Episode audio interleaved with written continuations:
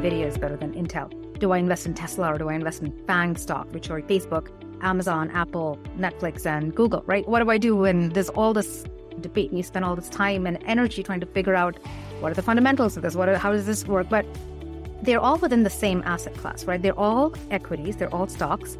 And what you need to look at is your overall portfolio asset allocation. And that's where the biggest impact comes from, right? Which also then affects how soon you can get to retirement or how soon you can get to financial freedom. If you have a portfolio with 7% returns over the course of 50 years, $1 that you have invested becomes $30 at the end of 50 years if you didn't have fees. Now, if you have 2% fees, what happens to that $1 that you've invested in it over the course of those 50 years? Instead of getting to $30, that $1 now gets to $10. So that's a 67% reduction in returns because of a 2% fee. That's how impactful fees are to your stock bond portfolio. Welcome to Generational Wealth MD's podcast on financial freedom through investing in real estate. My name is Param Baladhandapani. I'm a mom, radiologist, real estate investor, and mentor to others looking to start or scale their real estate portfolios. The goal of this podcast is to provide you with inspiration, strategies, and insight so that you can stop trading your time for money and live life on your terms. If you love the episode, don't forget to subscribe and leave a review.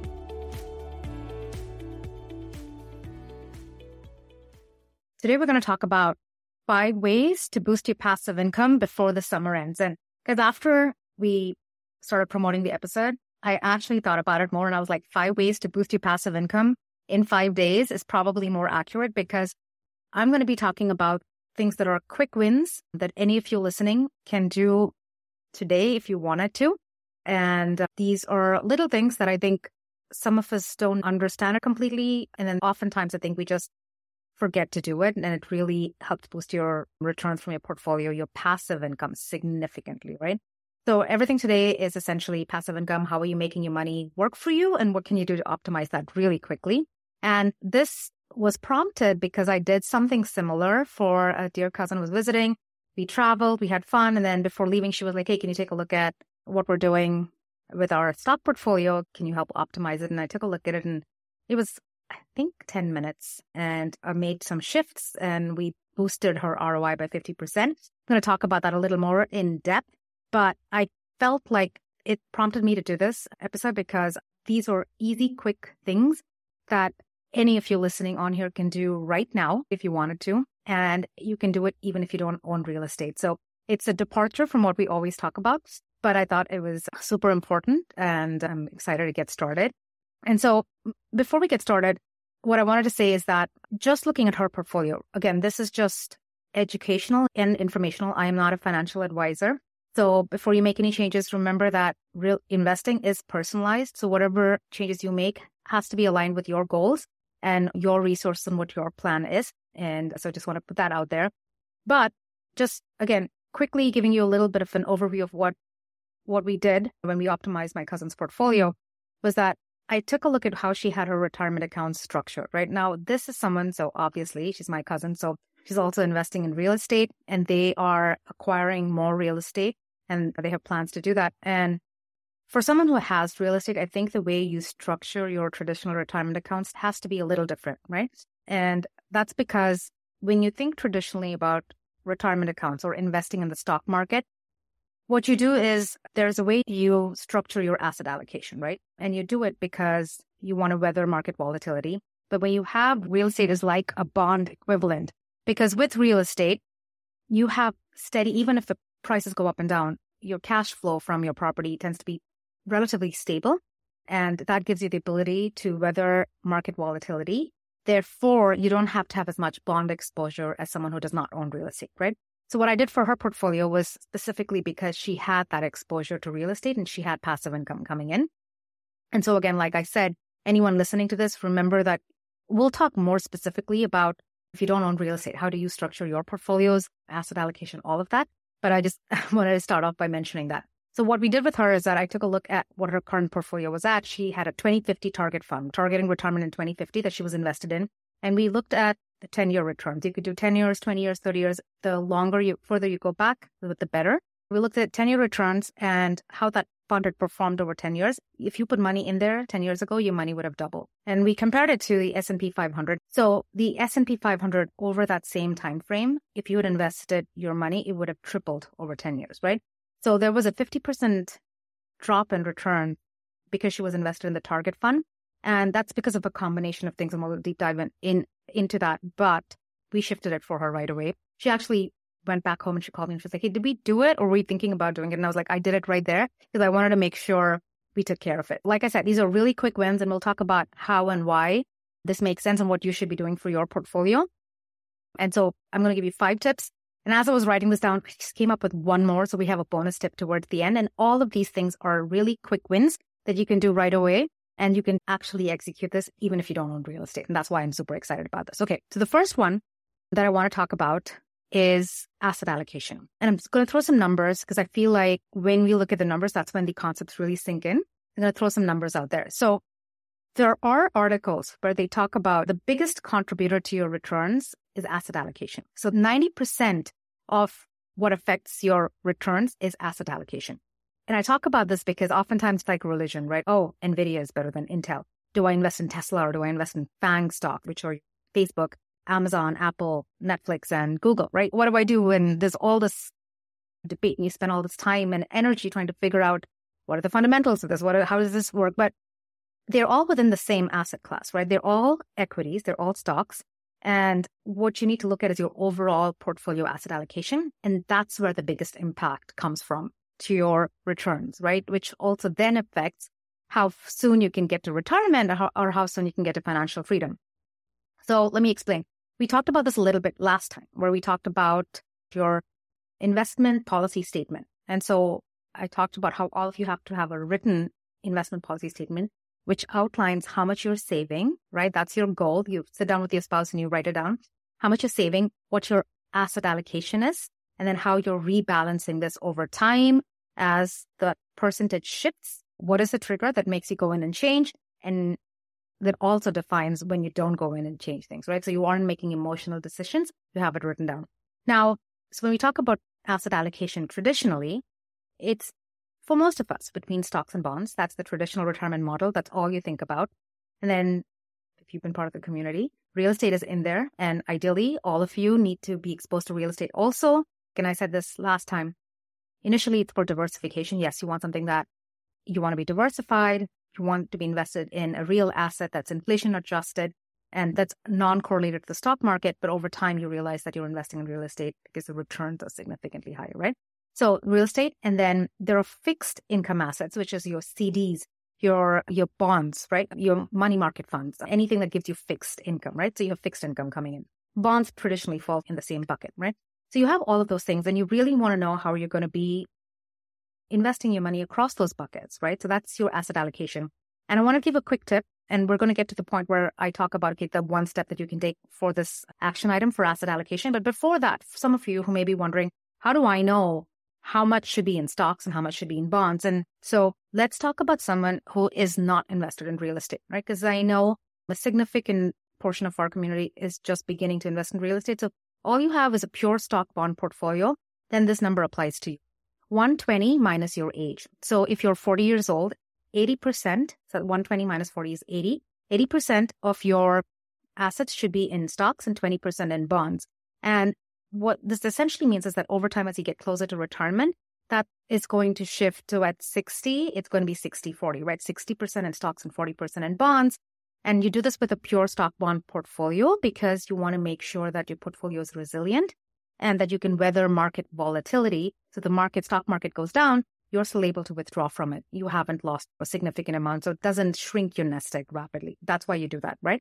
So that number is helpful for all of you who have a pure stock bond portfolio. Now, like I said, with my cousin, she's invested in real estate and she has that rental income coming in, which is her bond equivalent, right? Because again, that even if the real estate market fluctuates and if it fluctuates with the stock market, rents don't fluctuate as much. They tend to be steady. They plateau. They dip a little bit in times of serious recessionary times. 08, 09, it dropped by 5% and 4% for those 2 years before it went straight back up, right? So that's her bond equivalent, which is why we shifted her from a target fund into an S&P 500 index fund, which is predominantly invested in stocks, right, which is just stocks.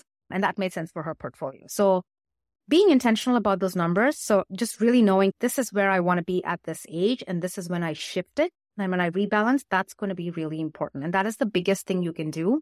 And you can do this right away, right? You can do this right away, but it's the biggest change you can make to boost your passive income. And so for those of you invested in target date funds, they're not a bad thing, right? As long as it makes sense for your goals, right? So if you feel like that's where you want to be, and you have to understand how they're allocating your assets between stocks and bonds over the course of the next 10 years or 20 years till you get to retirement, and you have to be okay with that asset allocation. That has to make sense for you. And so I want you to go in and take a look and see what that looks like, right? So target date funds have another issue. We're going to talk about it next. That's point number 2. But the first one is making sure that the asset allocation and the rebalancing that they have planned for that target date fund makes sense for your overall portfolio, right? That's the first thing.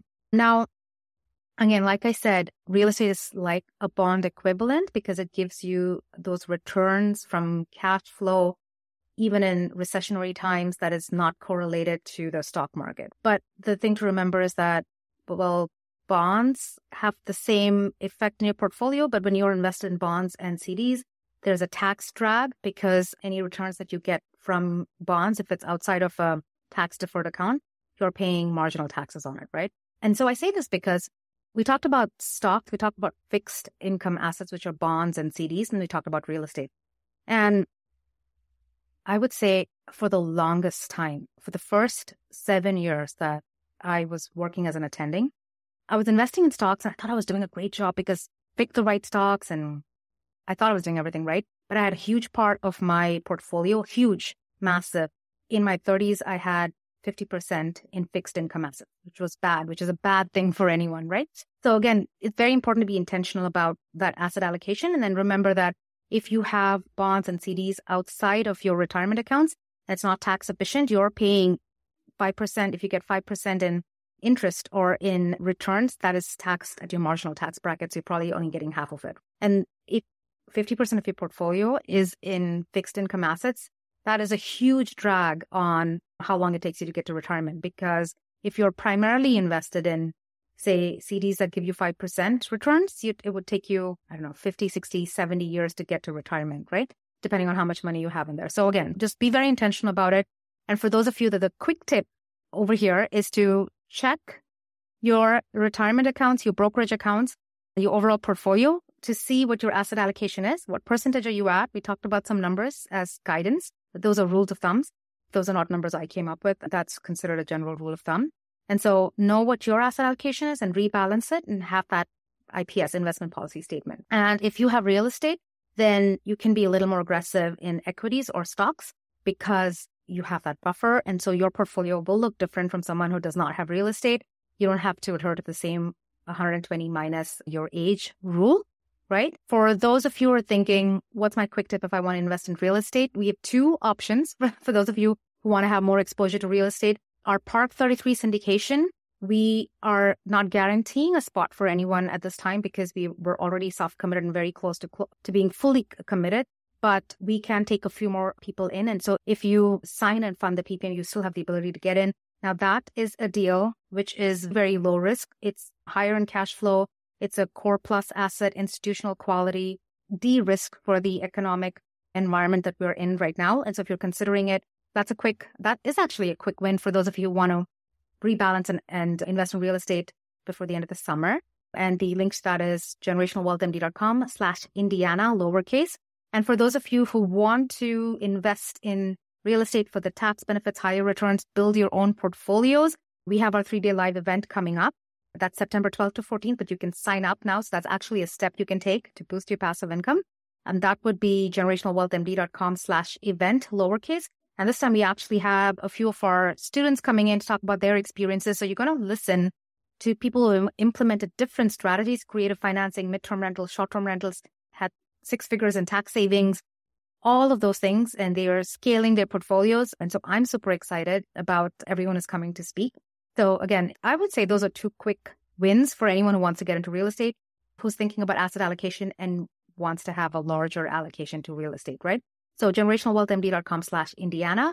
and generationalwealthmd.com/event in lowercase. But if you are not in real estate or you're trying to optimize your stock bond portfolio, then go in there, check your asset allocation and rebalance if you need to, and know when you're going to keep rebalancing. That could be every quarter, I would say at least once a year, and know what your criteria is, right? So that's the first tip. Number two, fees. This is something I want to talk about. Asset allocation is one thing. Fees is another thing. There are studies to show that 92% of investors, which would be all of us, don't know what fees they're being charged for their investments when it comes to the stock market, right? And so I've even heard physicians say, I'm not good at knowing where I should be investing, so I'm going to invest in mutual funds so the experts can take care of my stock portfolio. Or they're investing in target date funds, right? Where again, you have fees in there. With these actively managed funds, you have transaction costs, and then you have taxes every time you enter and exit. So between transaction costs, taxes, and fees, there's a huge drag on your portfolio returns. And I actually have some numbers to show you how much of an impact it can be on your portfolio. But that's something that I think we should be very intentional about. So Warren Buffett said this. He said, when I die, which is what he said, anticipating his wife to live longer, this is how he wanted his portfolio split up, right? So he said 10% in short-term government bonds and 90% in a very low-cost S&P 500 index fund, preferably Vanguard, because the long-term results for index funds are superior to mutual funds and pension funds. So that was Warren Buffett. And Jack Bogle, who started Vanguard, this is his quote, right?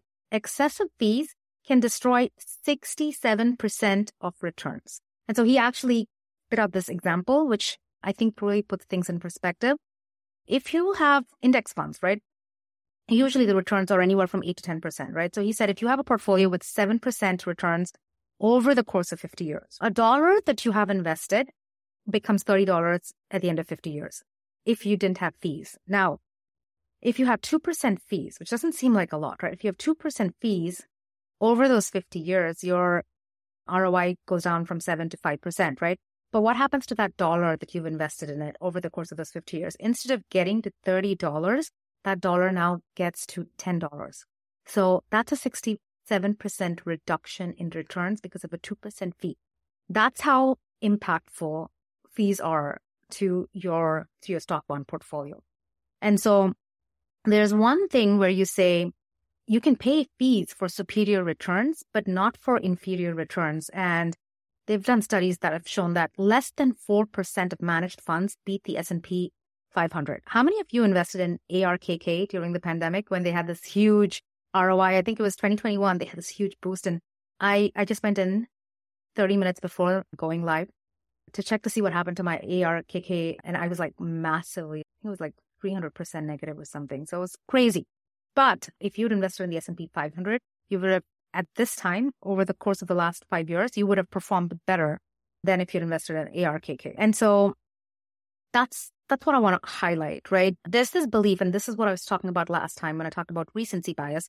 You look at performance over the last few years and you assume that something does better, but what you need to look at is longer-term returns, right? And what we don't want to be doing is we don't want to be overpaying for underperformance. And so between taxes, transaction fees, and actual fees for managing your stock bond portfolio, that can be a huge drag on your ROI. And so if you've been listening to me, your next question is going to be, so how does this work with real estate syndication? Because don't we have fees in there? And here's the difference, right? And I wrote an ebook and we're in the process of getting it out to all of you for anyone who's thinking of investing in syndications, where I talk about all of this, right? What do you look at and what do you have to do with real estate syndication? And it's completely different because, yes, you have the transaction fees, you have the tax implications, and you have management fees.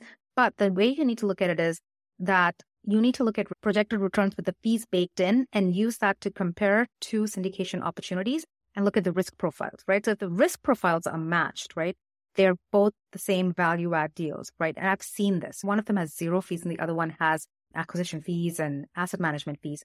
And you look at it and you say, I don't want to go into the one with fees. I want to go into the one that's a long-term buy and hold. I'm avoiding taxes and transaction fees.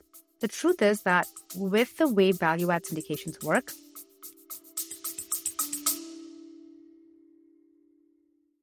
if you're interested in learning how to invest in long-term and short-term rentals the right way, so you can accelerate to financial independence with the support of mentorship, community, and vetted investor agents in strong markets across the country, then get on the waitlist for the next cohort of Creating Generational Freedom at www.generationalwealthmd.com.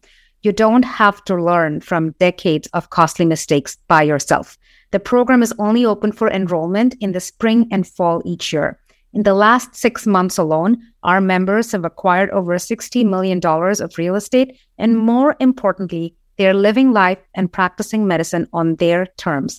You don't have to do it alone.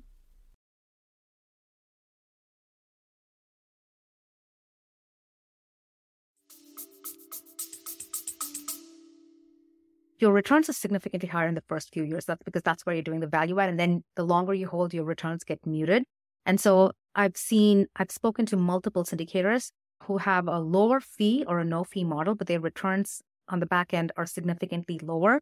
For investors, that's because they have longer hold periods or because they're taking a bigger split, right? So there you need to be smart, because it's okay to pay for overperformance. It's not okay to pay for underperformance. So I want to highlight the fact that the numbers are very different on both things. They're not the exact same thing. So I want you to be intelligent about how you look at those things. But that being said, in a stock bond portfolio, I want you to know what your expense ratios are, right? Because there's the difference between investing in an index fund with a 0.05% expense ratio and investing in a mutual fund with a 3% expense ratio or a fee is like a 60 times increase in fees. But we also talked about that being like a 70% reduction in your returns. So why would you do that? And for those of you listening and saying, okay, so then what do I invest in? I want to keep it simple. I say what most people in this space would talk about is investing in a 2-fund or a 3-fund model. Now, I invest in a 2-fund model. I just needed to be really simple. The returns are very similar for the 2-fund and the 3-fund model. So the 3-fund model actually invests in the whole US stock market. That's VTSAX, right? Which is 3,000 companies, large, mid, small cap with growth. And it's a blend of growth and value stocks in there, right? So you can invest in VTSAX. That's one. And then you have the total international stock market. That's VTIAX. So you have some international exposure. And the third one's going to be VBTLX. I have all of this written down if you're thinking that I'm actually just, I know this off the top of my head. I know some of it. But anyways, so VBTLX is the total US bond market fund, right? Between these three, if you split it up, and you could split it up equally, you could be heavily weighted towards the US stock market, you could do what you think is appropriate. But that's a 3-fund portfolio for you. What I love and what I have for my personal portfolio is the 2-fund model, which just keeps it simpler, where I invest in the S&P 500 index fund, which is a combination of the 500 large cap stocks. There's no small mid cap stocks in there, but that's also a blended fund. I have growth stocks and value stocks in it. And the returns are very similar to the US total stock market, just because 75% of the companies are the exact same thing, right? Between those two funds, I do VFIAX, which is the S&P 500 index fund that Vanguard has, and then VBTLX is our total US bond market fund. So that's a simple way to keep it simple, right? 2-fund portfolio. So you're investing in an S&P 500 index fund and a total US bond market fund. That's how I like to keep it. And then if you want to get super technical, you could do ETFs, exchange traded funds, instead of index funds, because they don't have a minimum requirement often, and you can just trade it quickly, like trading a stock. That the symbol is VTI if you're thinking of the total US stock market ETF that Vanguard has, and BO if you're thinking of the S&P 500 ETF, right? So that's my tip. If you have mutual funds or actively managed funds, you're probably better off switching to a 2-fund or a 3-fund of index funds and keeping your fees lower, because that has a huge drag on your portfolio. Now, point number 3 is dead money and lazy equity. And so we don't notice this often, but typically most of us need 3 to 6 months of cash lying around in case of an emergency, and everything else should be invested. And what I notice often is that's not happening all the time. And what happens is that you have cash sitting in your bank account that could be invested, right? And it should be following your asset allocation. Sometimes if you go into your 401k account or if you have brokerage accounts, sometimes there's money sitting there that isn't really invested. And I call that dead money also. That is dragging your portfolio returns down. So that's something that really quickly you can go fix it. Go check your brokerage accounts, check your retirement accounts, check your savings and checking account, and make sure that anything in excess of your emergency fund is invested. and that's going to really boost your returns. Now, for those of you who are real estate investors or own your primary residence even, right? Lazy equity in your homes. And I talk about this all the time when I talk about leverage, right? When I talk about leverage, I say you need a minimum amount, like 25% in your home, in investment properties. Anything above that is like lazy equity sitting over there. Your property's value is increasing irrespective of whether you have that money in there. So when you have excess equity in your properties, that's something you should be tapping into, ideally. So that's something to think about, right? And so this may not be the best time to do a cash out refinance, but a HELOC is a second mortgage that goes in there and allows you to tap into it. And it's also like a credit card, but it's a revolving line of credit. So that's something to think about.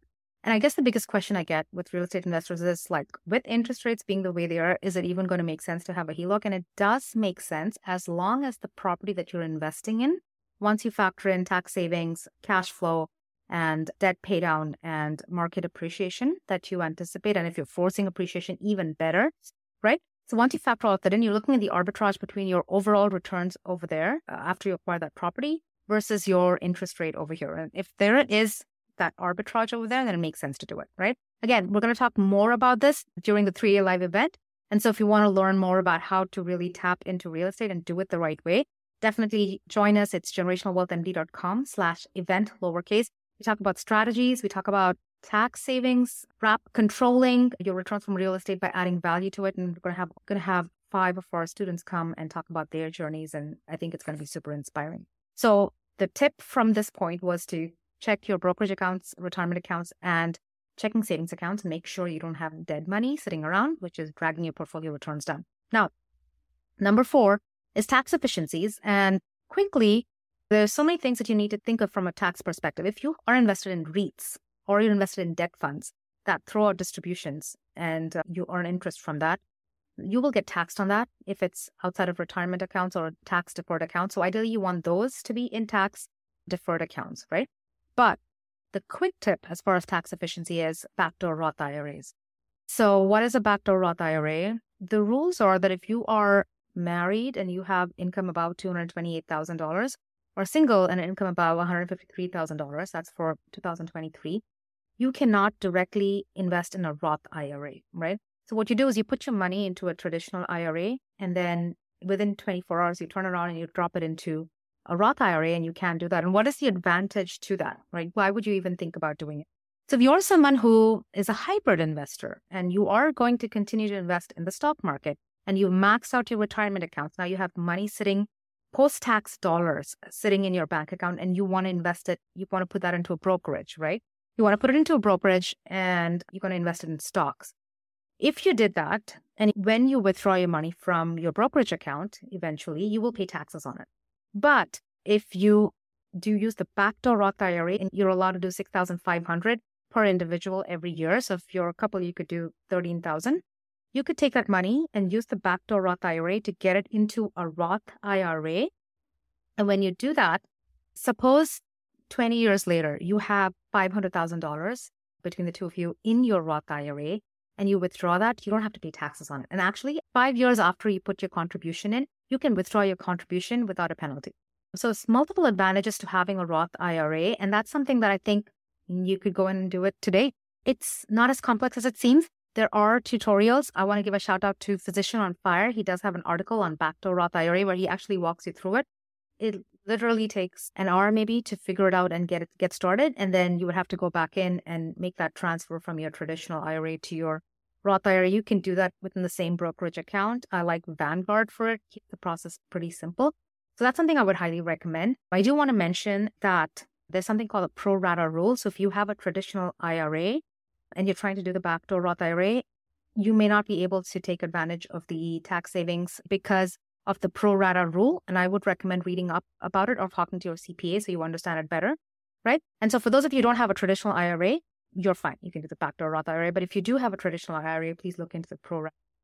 Now, I don't want to talk about the mega backdoor Roth because I am prejudiced. I favor real estate investing. And anyone who's investing in real estate knows that if you have money within your IRA, you could do a self-directed IRA and you can invest in real estate. But if you have post-tax dollars sitting outside of your retirement accounts, in my opinion, the best thing to do is to invest in real estate outside of your retirement accounts if you have that option. then you get to really tap into the tax efficiencies better, because you don't want to put a tax efficient asset into a tax advantaged account. You're just canceling out a lot of the benefits, right? And so I don't talk about the mega backdoor Roth, because I feel like if you're investing in real estate, just use your post-tax dollars and invest in real estate outside of your retirement account. If you do have funds within your retirement accounts, that you have an IRA, we do this all the time for our syndication investors. We help them create a self-directed IRA. We have facilitators who can help you and you can invest through it. But I don't traditionally recommend a mega backdoor Roth for anyone investing in real estate. Okay. But your quick tip was to max out your backdoor Roth. And that gives you like a significant boost towards it. And like I said, if you have 250,000 or $500,000 in your Roth at the end of 20, 30 years, then you don't have to pay taxes on your gains, right? So that's huge. Okay. Final one, number 5, and then we have the bonus tip, right? Is tax loss harvesting. So tax loss harvesting is when you're selling securities at a loss to offset capital gains tax liability. But if you have losses, if you have stocks, right, that are at a loss, if you are like me and you invested in all these individual stocks that were doing great in 2021, and it was all very speculative, I wouldn't call that investment, I would call it speculation. And now they're like, all of them are at a loss. You can sell them. And even if you don't have capital gains from any sales, right? If up to $3,000 of losses, you can use to offset your clinical income from taxes. So $3,000 is your limit for every year. If you're selling your stocks at losses, you can take that $3,000 loss and use it to shelter $3,000 of your clinical income from taxes. And if it's more than that, if you're selling your stocks that at a loss and you have $5,000, you're only using $3,000 this year, the rest gets carried over to the next year. The advantage of doing that is that you're not going to just sell it and then keep that money in a savings account. You're going to sell the asset at a loss and then use it to reinvest in another asset that hopefully is more stable, gives you better returns. And so you're selling and buying at the same time, but then you're also generating that loss, which is used to give you that tax shield. Now, quick tip over here, avoid buying the same asset, because that's called a wash sale, and then you don't get the tax benefit. You would invest in a similar asset to maintain your asset allocation the way you want it to be in terms of risk return, and you want to keep that balance basically, right? So that's it. Tax loss harvesting was the 5th point. I'm going to give you bonus points, right? The bonus tip is DRIP and DCA. So what is that? DRIP is dividend reinvestment plan. And what happens with that is if you are invested in stocks and you have dividends, and you get that even from index funds, you have to pick the DRIP option so that whenever you get dividends, that's reinvested back into that index fund, ideally. Or if it's a dividend aristocrat as an individual stock, you still want to have that DRIP option so that your money isn't just sitting there, it's compounding, right? And compound interest is called the 8th wonder of the world, because it does add up over time. And so this was an example that someone ran for a portfolio. Over 40 years, if there was no reinvestment of the dividend, the portfolio would be at 400,000, right? And if you reinvested your dividends, you'd be at 600,000. That's how impactful compound growth is, right? That's why they call it the 8th wonder of the world. I would call leverage the 8th wonder of the world, because I think it's more powerful than compound interesting. But that being said, DRIP is a dividend reinvestment plan. That's something you should have set up on your account. And then DCA is dollar cost averaging. This prevents you from trying to time the market. Most of us cannot time the market. You need to be right 2 times to actually do better than staying in an index fund. So dollar cost averaging just averages things out. It's kind of diversification over time, essentially, right? So you want to make sure that is also happening so that you're investing not emotionally, but you're investing through every market cycle. And that's super helpful. So those are 2 tips which you could get set up right away, which will also boost your passive income. Now, most important thing is to stick to the plan. So definitely use all of these tips and stick to the plan. And like I said, for those of you who are thinking real estate, you have real estate on the mind and you don't have enough of an allocation to real estate, we have our syndication opportunity at Park 33, very recession resilient, high cash flow from day one, monthly distributions that are going to hit your bank account, tax efficient, it doesn't get better than this, generationalwealthmd.com/Indiana.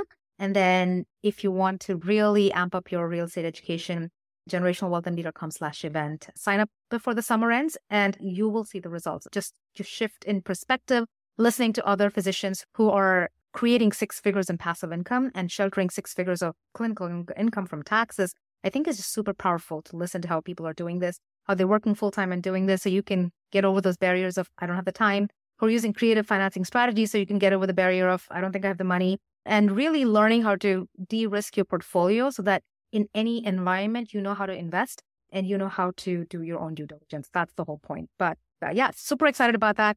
But that wraps up 5 ways. It's actually 6, but 5 ways to boost your passive income.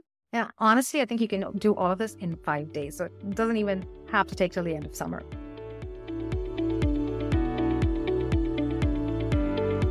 If you're thinking that the only path to retirement is working harder, saving more, and investing in the stock market till you hit 65, I invite you to the 10X Your Financial Freedom Through Real Estate Experience. This free virtual coaching event from September 7th through the 14th is going to be a game changer. And yes, I know that you can do it even in the current market with interest rates the way they are and even through a recession, because our students are doing just that. And on day 2, you get to meet some of them and hear their stories, how they have used strategies to get to 6 figures in passive income and save 6 figures in taxes in this market. So if you're tired, burnt out, and ready to take back control of your time and income, if you're struggling to get your first long-term or short-term rental and don't want to learn from costly mistakes, if you're ready to go from a handful of rentals to 10xing your cash flow, I'm going to go over my proven framework that I used to get to financial freedom at 41 and that hundreds of our members have used. Plus, we will be figuring out your action plan, taking into account your risk appetite, goals, and resources. We'll also figure out your next step to help you actually move the needle so you can accelerate the financial freedom while paying less in taxes and creating a recession-resilient portfolio. I want you to go ahead and register for the event at generationalwealthmd.com/event in lowercase, and I'll see you soon.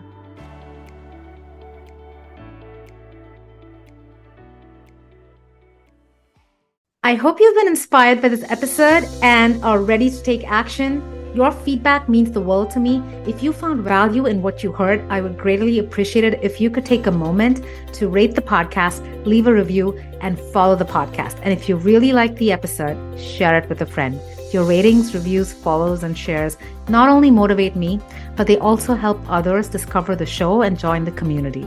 So please share your thoughts. Let me know what you liked and even what you'd like to hear more of in the future. I can't wait to hear from you. Stay tuned for more exciting episodes. And until next time, take care.